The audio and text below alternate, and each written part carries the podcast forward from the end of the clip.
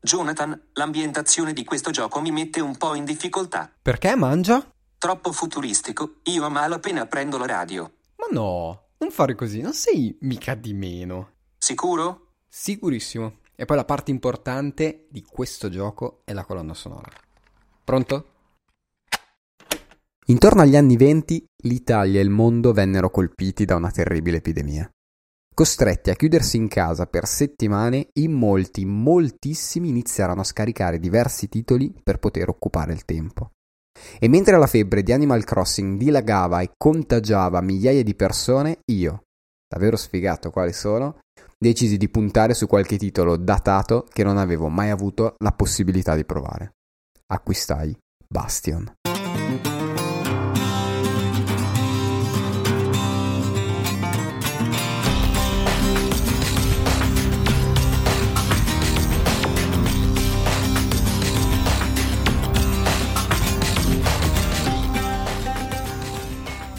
Fu subito amore, non tanto per il gioco in sé, ma per il lavoro artistico e musicale di questo prodotto. Incuriosito andai a cercare chi erano i produttori e scoprì con sorpresa che si trattava di un manipolo di scappati di casa di San Francisco, capitanati da Amir Rao e Gavin Simon, due ex sviluppatori di Electronic Arts. Scoprì che Bastion era il loro primo titolo e scoprì che sì, l'avevano prodotto e sviluppato interamente da casa loro, con l'aiuto di Darren Korb per le musiche e qualche sviluppatore freelance nei momenti di difficoltà. Wow!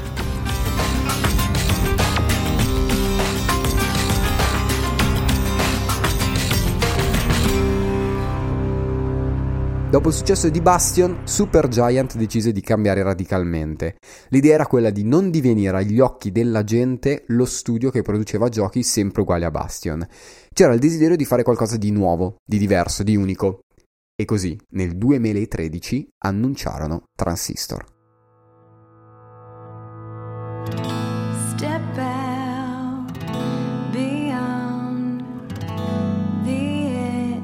start ocean. Look out below.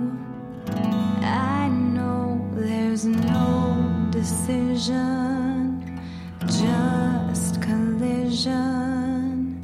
It's all arranged. In un mondo futuristico con elementi steampunk, Red, giovane cantante, si ritrova dinanzi al corpo senza vita del suo compagno, trafitto da un'enorme spada chiamata Transistor. Cos'è successo? Perché? Cosa sta succedendo a Cloud Bank? Chi sono gli orchestrali? Ma soprattutto a cosa cavolo serve il Transistor? Esaltato dalla critica e considerato uno dei migliori indie del decennio, Transistor è un'avventura fortemente story driven, con visuale isometrica, un gameplay ragionato, una colonna sonora mozzafiato e un sacco, ma un sacco di emozioni.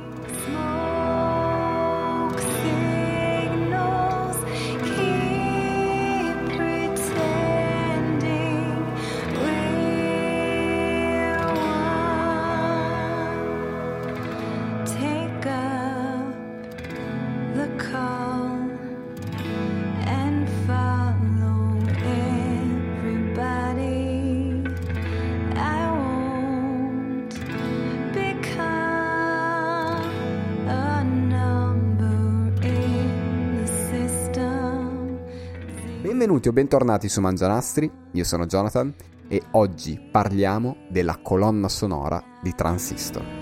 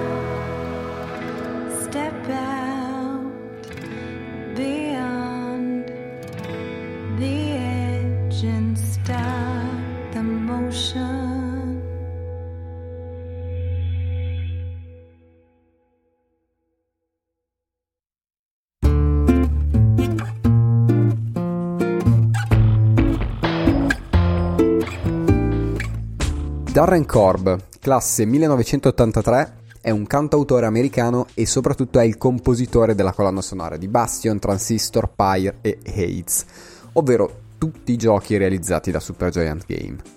È principalmente un chitarrista e di fatti le colonne sonore sia di Bastion che di Transistor fanno ampio, ampissimo uso di chitarre e chitarre elettriche, andando a donare anche quel particolare stile che contraddistingue i suoi lavori.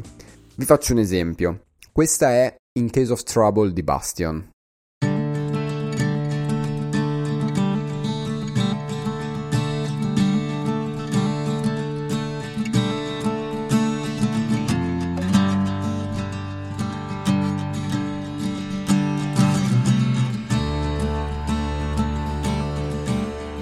Questa invece è Out of Tartarus di Hates, che è l'ultimo gioco prodotto da Supergiant Games.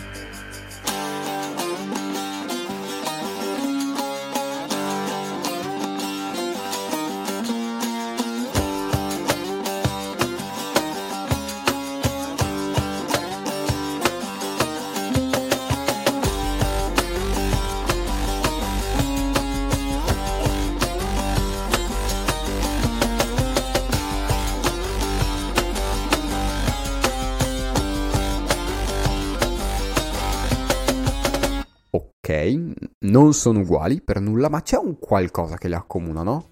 Vuoi il suono della chitarra, vuoi il ritmo simile, vuoi gli accordi utilizzati, c'è un filo comune. Filo comune che con Transistor viene ad assottigliarsi. Molte delle scelte stilistiche sono influenzate dal mondo e da come si sviluppa la storia, i personaggi, eccetera, eccetera. E, e poi a me piace vedere fino a dove posso spingermi, quanto posso migliorarmi. Queste sono le parole di Korb rilasciate in un panel del Penny Arcade Expo East del 2020 e l'ambientazione sci-fi di Transistor ha decisamente spinto Korb in avanti, facendogli firmare quello che ritengo, nel mio modestissimo parere, essere il suo miglior lavoro. Nella colonna sonora di Transistor ci sono così tante scelte semplici, banali e a volte poco interessanti ma ci sono altrettante scelte estetico-musicali davvero fighe e degne di nota. Quindi partiamo e cerchiamo di definire a quale genere possa appartenere questo lavoro di Darren Korb.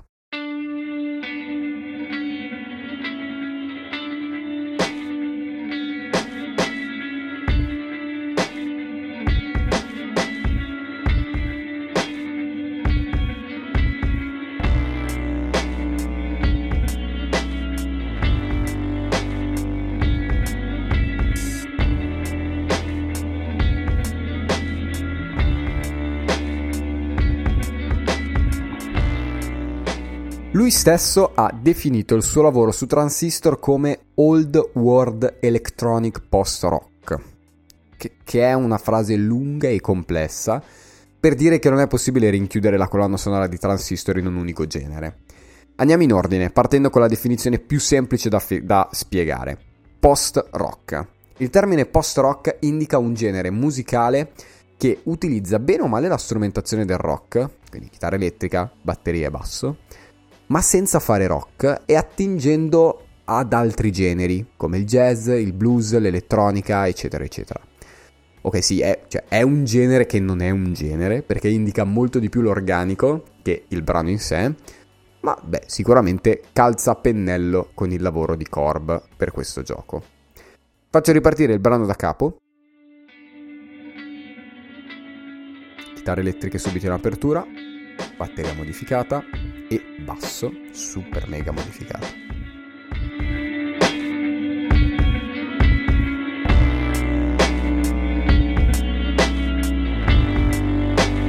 Ecco qui il post-rock, detto da Korb che ha a tutti gli effetti la definizione dell'organico, così come lo è la definizione electronic.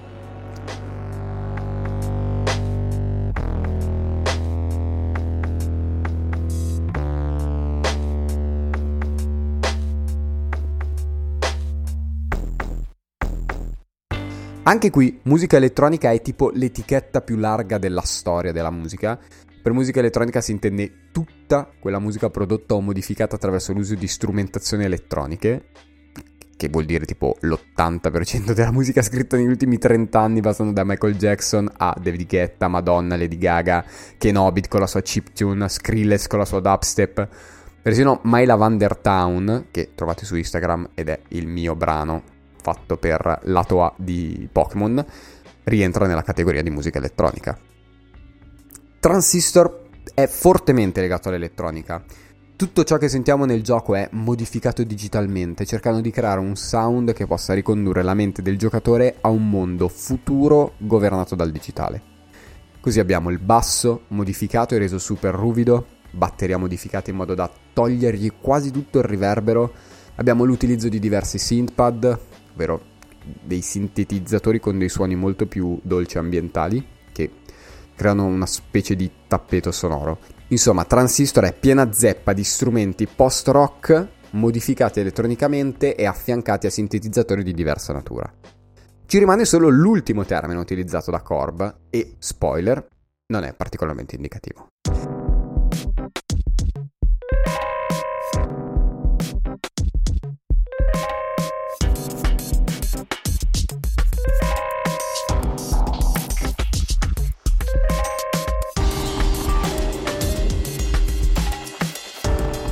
Old World. È un modo abbastanza furbo di dire che i brani scritti hanno un gusto retro, ma senza connotarli all'interno di un genere vero e proprio. È un modo furbo, ma beh, tutto sommato sincero, perché alla fine della fiera è inutile e ininfluente cercare di catalogare questo lavoro in un genere definito. Sicuramente però Old World è l'indicazione più limitante data da Korb ed è il cuore di tutta la colonna sonora. Difatti Transistor riesce a unire magnificamente il mondo cyber futuristico con quello elegante e garbato degli anni 30 e lo fa sia esteticamente con vestiti e colori, sia musicalmente andando a pescare a piene mani dalla musica jazz, blues e soul. E questo pezzo, Traces, è perfetto per spiegare questa caratteristica.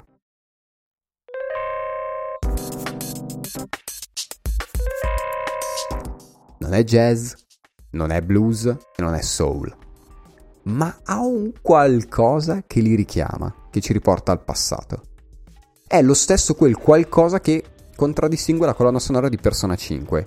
L'utilizzo di tastiere elettroniche, di ritmi sincopati, eh, di accordi tipicamente blues come la triade minore con la settima o settime con eh, quarte aggiunte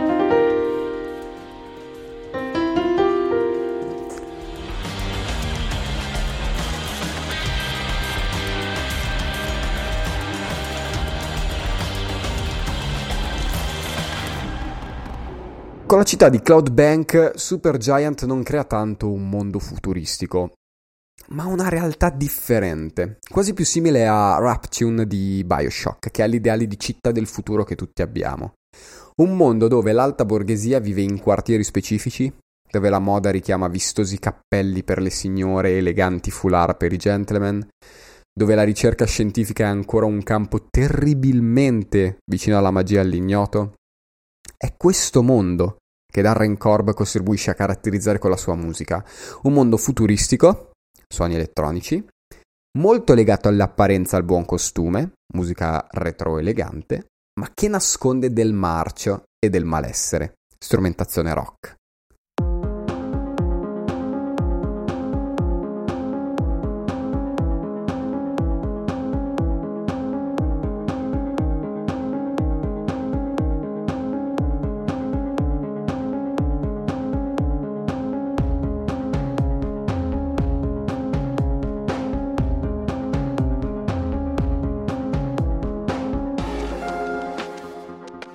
All'interno di questo lavoro così sfaccettato e ricco di influenze e generi diversi c'è una caratteristica compositiva ricorrente e, mi azzarderei a dire, tipica di Korb.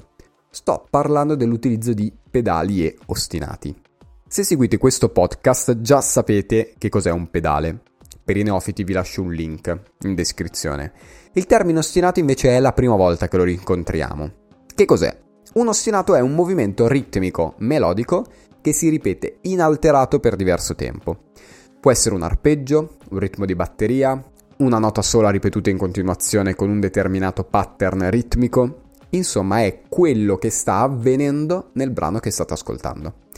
Vanishing Point, il titolo di questo pezzo, è totalmente costruito su un ritmo ostinato che viene presentato in due modi differenti. Il primo è tramite un arpeggio ascendente. Vi faccio sentire.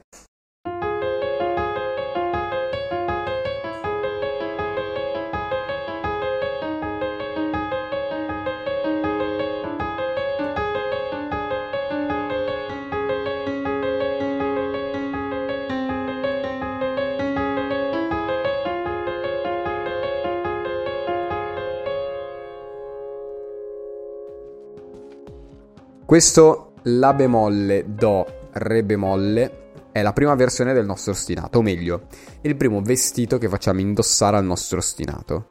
Un movimento melodico e ritmico incessante e sempre uguale. Ciò che cambia è la melodia, tra virgolette, affidata al basso e che è semplicemente una scala cromatica discendente da Fa a Do.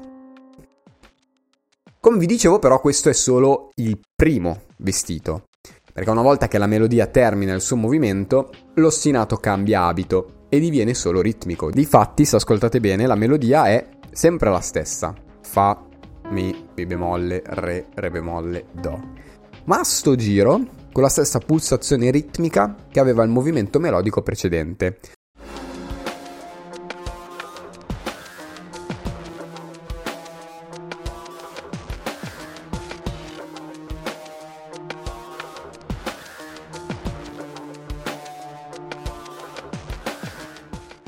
Tutto questo crea una sensazione molto forte di fissità, di staticità. Questo brano oggettivamente non va da nessuna parte, ha un continuo loop su se stesso, un continuo passaggio dal via. Stessa tecnica viene utilizzata nel brano Gateless.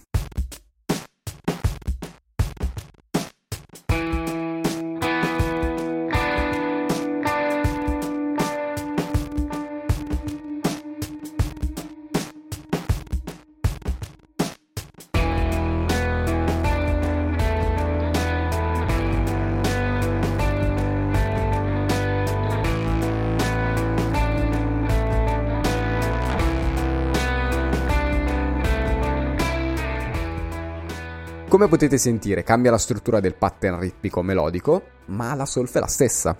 Ripetizione identica e continua della stessa cellula ritmica melodica.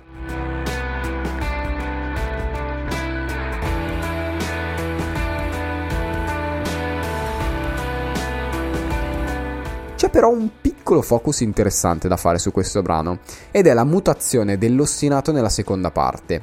Ve la faccio sentire.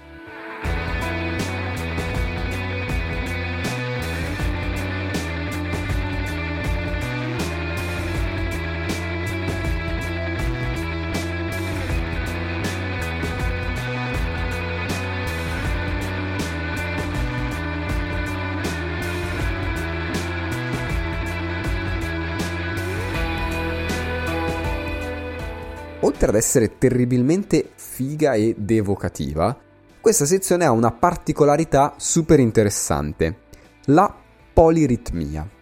Difatti l'ostinato che sentiamo al basso è composto dalla ripetizione di 9 note da un ottavo all'interno di battute da 5 quarti.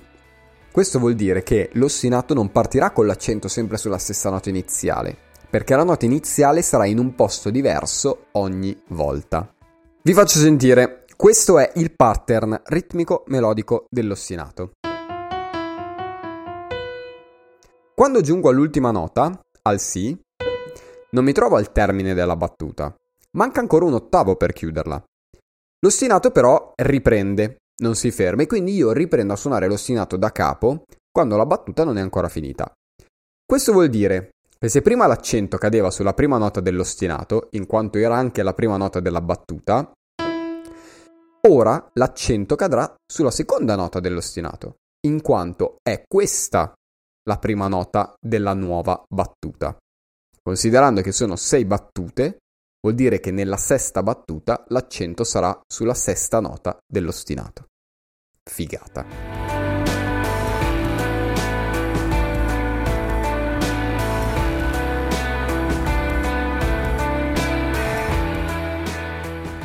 Ultimo aspetto che è interessante constatare prima di cambiare argomento è che i due brani condividono non solo un espediente compositivo capace di donare lo stesso mood, ma anche una correlazione tra i titoli. Gateless, senza barriere, e Vanishing Point, via di fuga. Sono nomi abbastanza ironici se li colleghiamo al fatto che Red e il suo amico, di cui non vi faccio spoiler, sono in una situazione decisamente poco priva di barriere e apparentemente senza una via di fuga.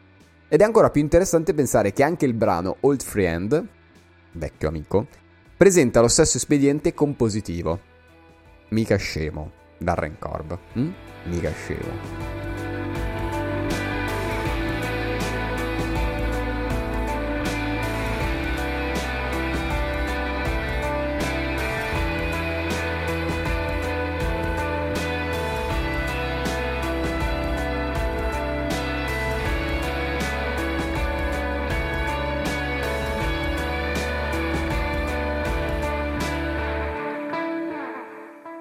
Ma chi diamine è Red?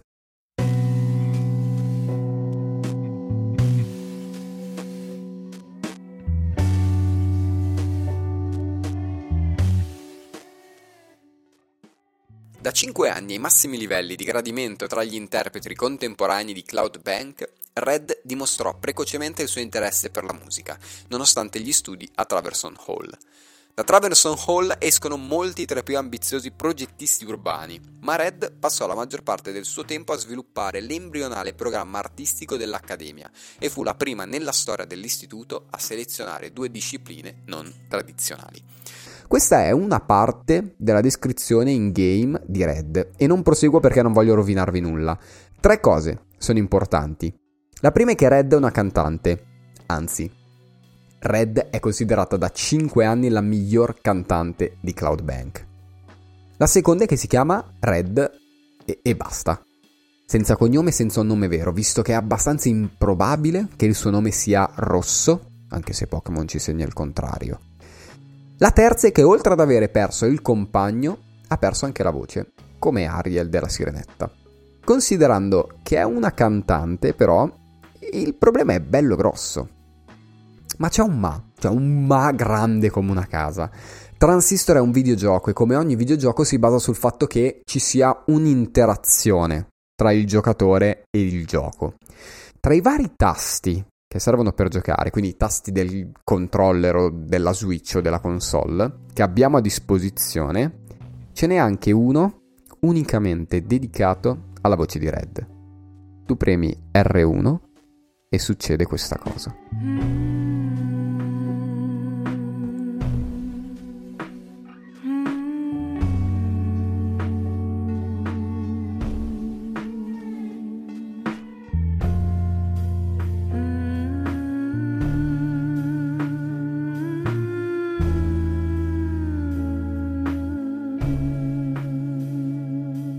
Prima volta che ho scoperto questa cosa sono rimasto letteralmente a bocca aperta. C'è un tasto nel gameplay di questo gioco che permette di interagire con la colonna sonora del gioco. Porca vacca. E questa cosa succede con tutte le tracce del gioco. Prendiamone un'altra. Sandbox.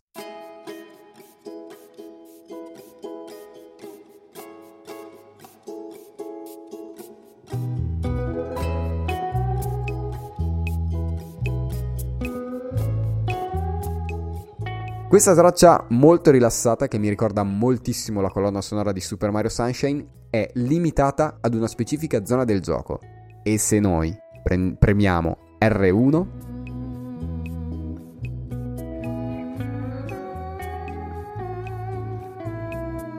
E questa roba è fuori di testa. È stupenda. Stupenda.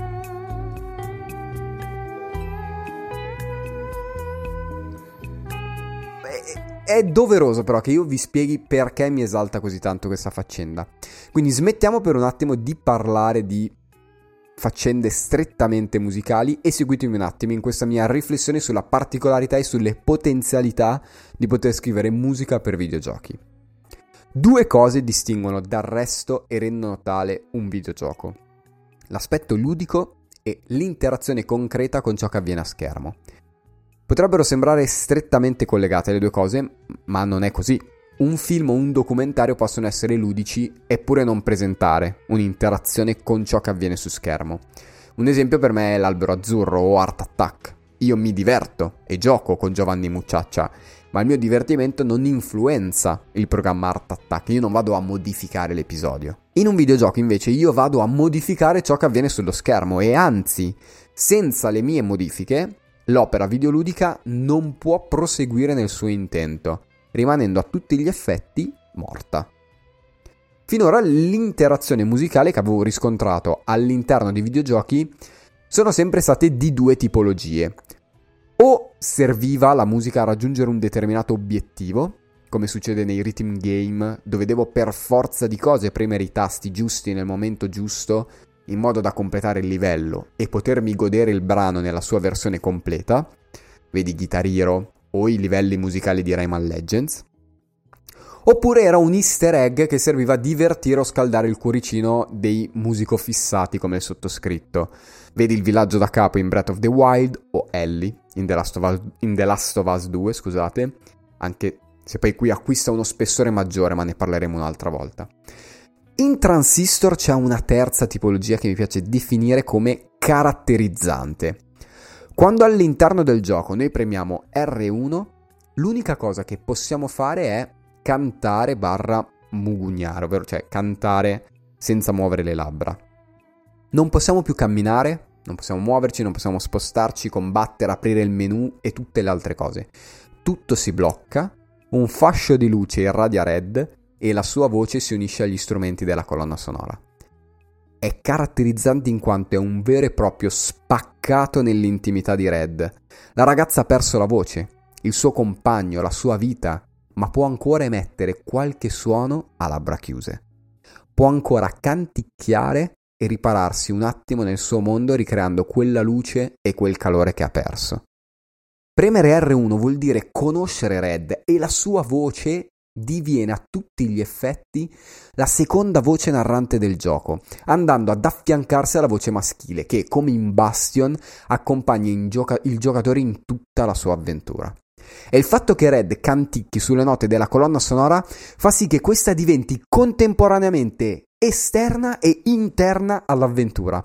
Ogni singolo brano che ascoltiamo potrebbe essere un pezzo passato o in fase di scrittura della cantante Red, diventando così parte integrante della lore del gioco.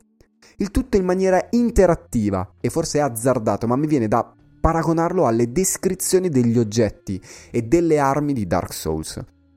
Ci sono, sono parte integrante della narrativa, ma la scelta di leggerlo no è affidata al giocatore, così come in Transistor lo è, cioè c'è la scelta di poter far canticchiare Red, ma la scelta è in base al giocatore che può decidere o no se scoprire i sentimenti e l'intimità di Red.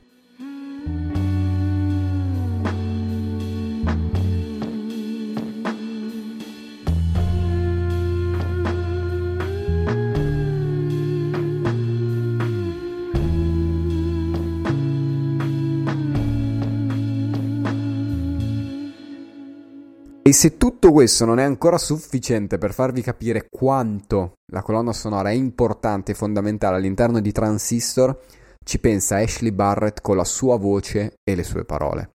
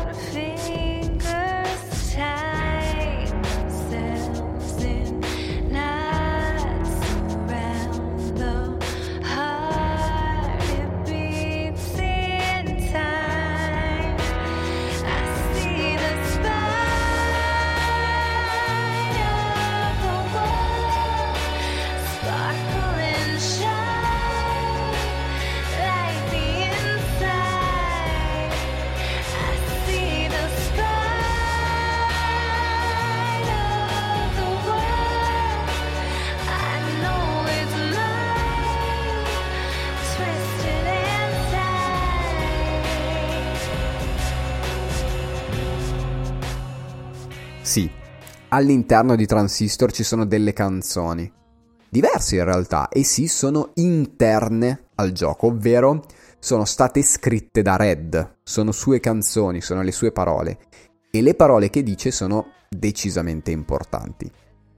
Ma prima di buttarci nei testi, chi è Ashley Barrett? È una cantante americana, attualmente si trova a San Francisco, è la voce femminile di tutti i giochi di Supergiant e soprattutto per me è la magnifica voce di Red. Come vi dicevo, le canzoni sono interne al gioco, ma hanno anche qui una duplice valenza di essere interne e esterne. Interne perché sono scritte da Red e sono le sue canzoni, ok. Esterne perché Red ha perso la voce e quindi non le può cantare nel corso dell'avventura che viviamo con lei. I brani in totale sono 5, ognuno ben legato a un particolare nodo narrativo e in questo episodio di Lato A Transistor vorrei condividere con voi alcuni miei pensieri sul primo e sul quinto brano, ovvero il primo e l'ultimo. Partiamo dal numero 1, che già state ascoltando. Si chiama The Spine e all'interno del gioco la sentiremo nel momento esatto in cui vedremo il primo manifesto raffigurante Red. La telecamera la inquadrerà da dietro, in piedi, di fronte alla gigantografia del suo volto, e partiranno queste parole.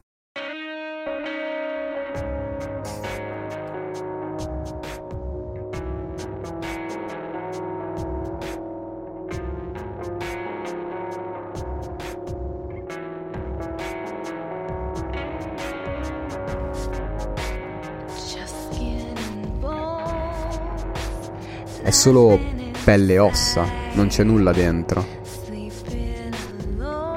Dorme da sola. Le mani sono. le dita si sono legate.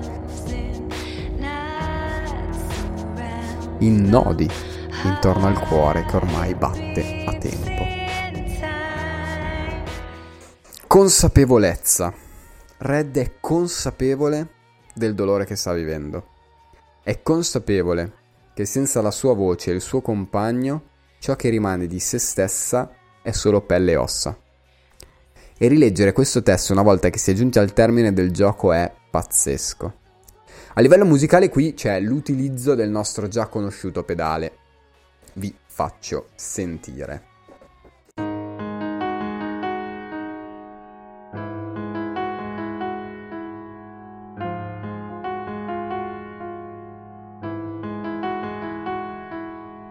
Avere questa incredibile fissità in questo brano, questa staticità, con questo testo, è abbastanza indicativo, secondo me. Per tutta la durata delle strofe l'armonia non cambia, rimane sempre bloccata su Sol diesis e varia tra minore e maggiore. E sapendo che la strofa è la parte nella quale Red espone la sua condizione e la sua presunta incapacità di trovare della vita all'interno della sua condizione attuale, ecco, è, abbastanza interessante, no? Come correlazione.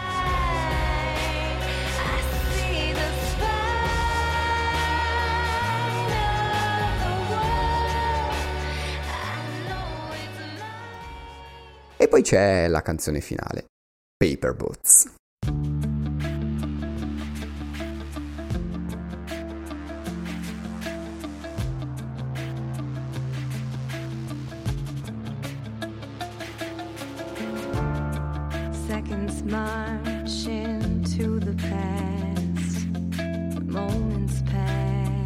I secondi marciano nel passato, i momenti passano e proprio così se ne sono andati.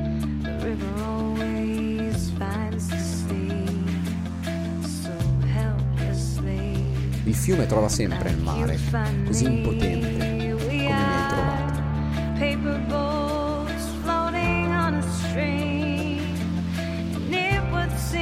Siamo barchette di carta che galleggiano sul ruscello e sembrerebbe che non ci separeremo mai.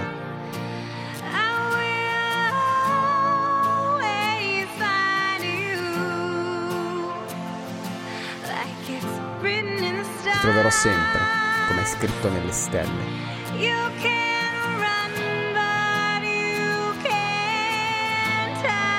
Correre, ma non puoi nasconderti.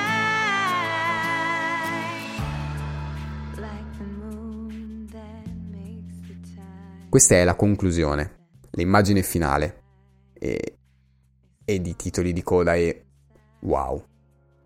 Questo mi ha letteralmente lasciato a bocca aperta.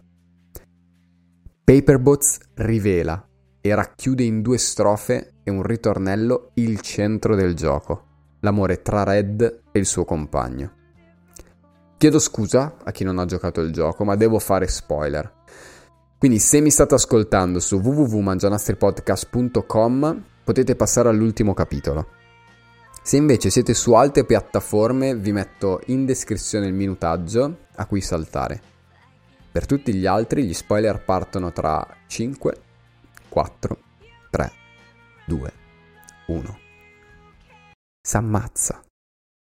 Cazzo, questa cosa mi ha spezzato letteralmente. Sebbene ci siano indizi ovunque, non me l'aspettavo. E questa canzone è da pelle d'oca. È un canto libero, sincero, attuale. Non è fuori, non è Ashley che canta, ma è Red che ora finalmente ha ritrovato la sua voce e il suo compagno e finalmente può dirglielo, può cantarglielo, può urlargli che sono fatti per stare insieme, che non si separeranno mai.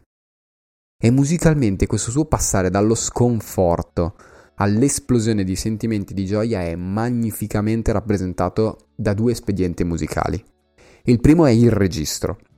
Nelle strofe la voce di Red è bassa, probabilmente il registro più basso possibile per lei, per Ashley, ed il testo mostra immagini malinconiche. Il tempo che passa e non torna più indietro, la sua condizione di fragilità, che si schiude e che si rivela solo grazie all'amore del compagno e allora si sale poco a poco di registro. La voce di lui si unisce a quella di lei e nonostante siano esseri flagi, fragili come due barchette di carta nell'acqua, loro sono insieme, finalmente.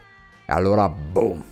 Si esplode, ci si muove verso l'alto toccando questo Do diesis, passando dal piano della strofa al forte del ritornello, con il suono singolo, semplice ma luminoso della chitarra acustica. E proseguendo, quando si ha questa maggior consapevolezza che davvero saranno insieme per sempre, sbam! Chitarra elettrica, batteria, basso, tastiera, tutto! Per esprimere questa gioia con tanto di coda musicale da accendini allo stadio. Il secondo aspetto, più nerd ma fighissimo, è l'armonia. Nelle strofe ritroviamo il nostro amico ostinato che si ripete, si ripete, ricordandoci la situazione di blocco in cui si trova Red, ma poi, nel ritornello, finalmente si libera da questo blocco. L'ostinato si spezza ed il brano prende il volo.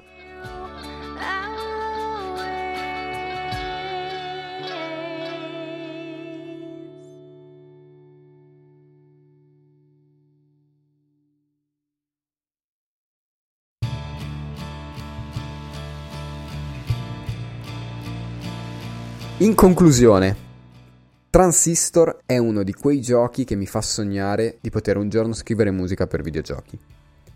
L'importanza che ricopre la musica all'interno della narrativa, il peso che viene dato alla voce di Red, l'utilizzo intelligente delle canzoni per creare empatia e allo stesso tempo esposizione narrativa, la capacità di Korb di arricchire il già bel dipinto di questo mondo con colori nuovi, invisibili agli occhi ma ben chiari nelle orecchie. Transistor è un gioco prezioso, che dimostra che non serve il fotorealismo per trasformare dei personaggi in persone. E a voi che siete arrivati fino alla fine, grazie. Avete appena ascoltato lato A, Transistor Red. E spero di avervi trasmesso quante più emozioni possibili. Inoltre in descrizione trovate diversi link di approfondimento come sempre. Vi ricordo che potete trovarmi su Instagram, mangianasti-podcast, dove pubblico sempre qualcosina relativo all'episodio del momento, dove pubblico anche i miei brani, dove se volete potete andare ad ascoltare. Probabilmente avete ascoltato questo podcast su www.mangianastripodcast.com dove potete anche commentare, mettere dei cuoricini e dei mi piace e farmi sapere che questo lavoro sta andando bene. Potete seguirmi anche su Apple Podcast o mettere il cuoricino su Spotify e soprattutto potete condividere tutto quanto gratuitamente con i vostri amici. Grazie ancora per l'ascolto e ci sentiamo lunedì prossimo con Best of di febbraio. Grazie per l'ascolto e ciao ciao!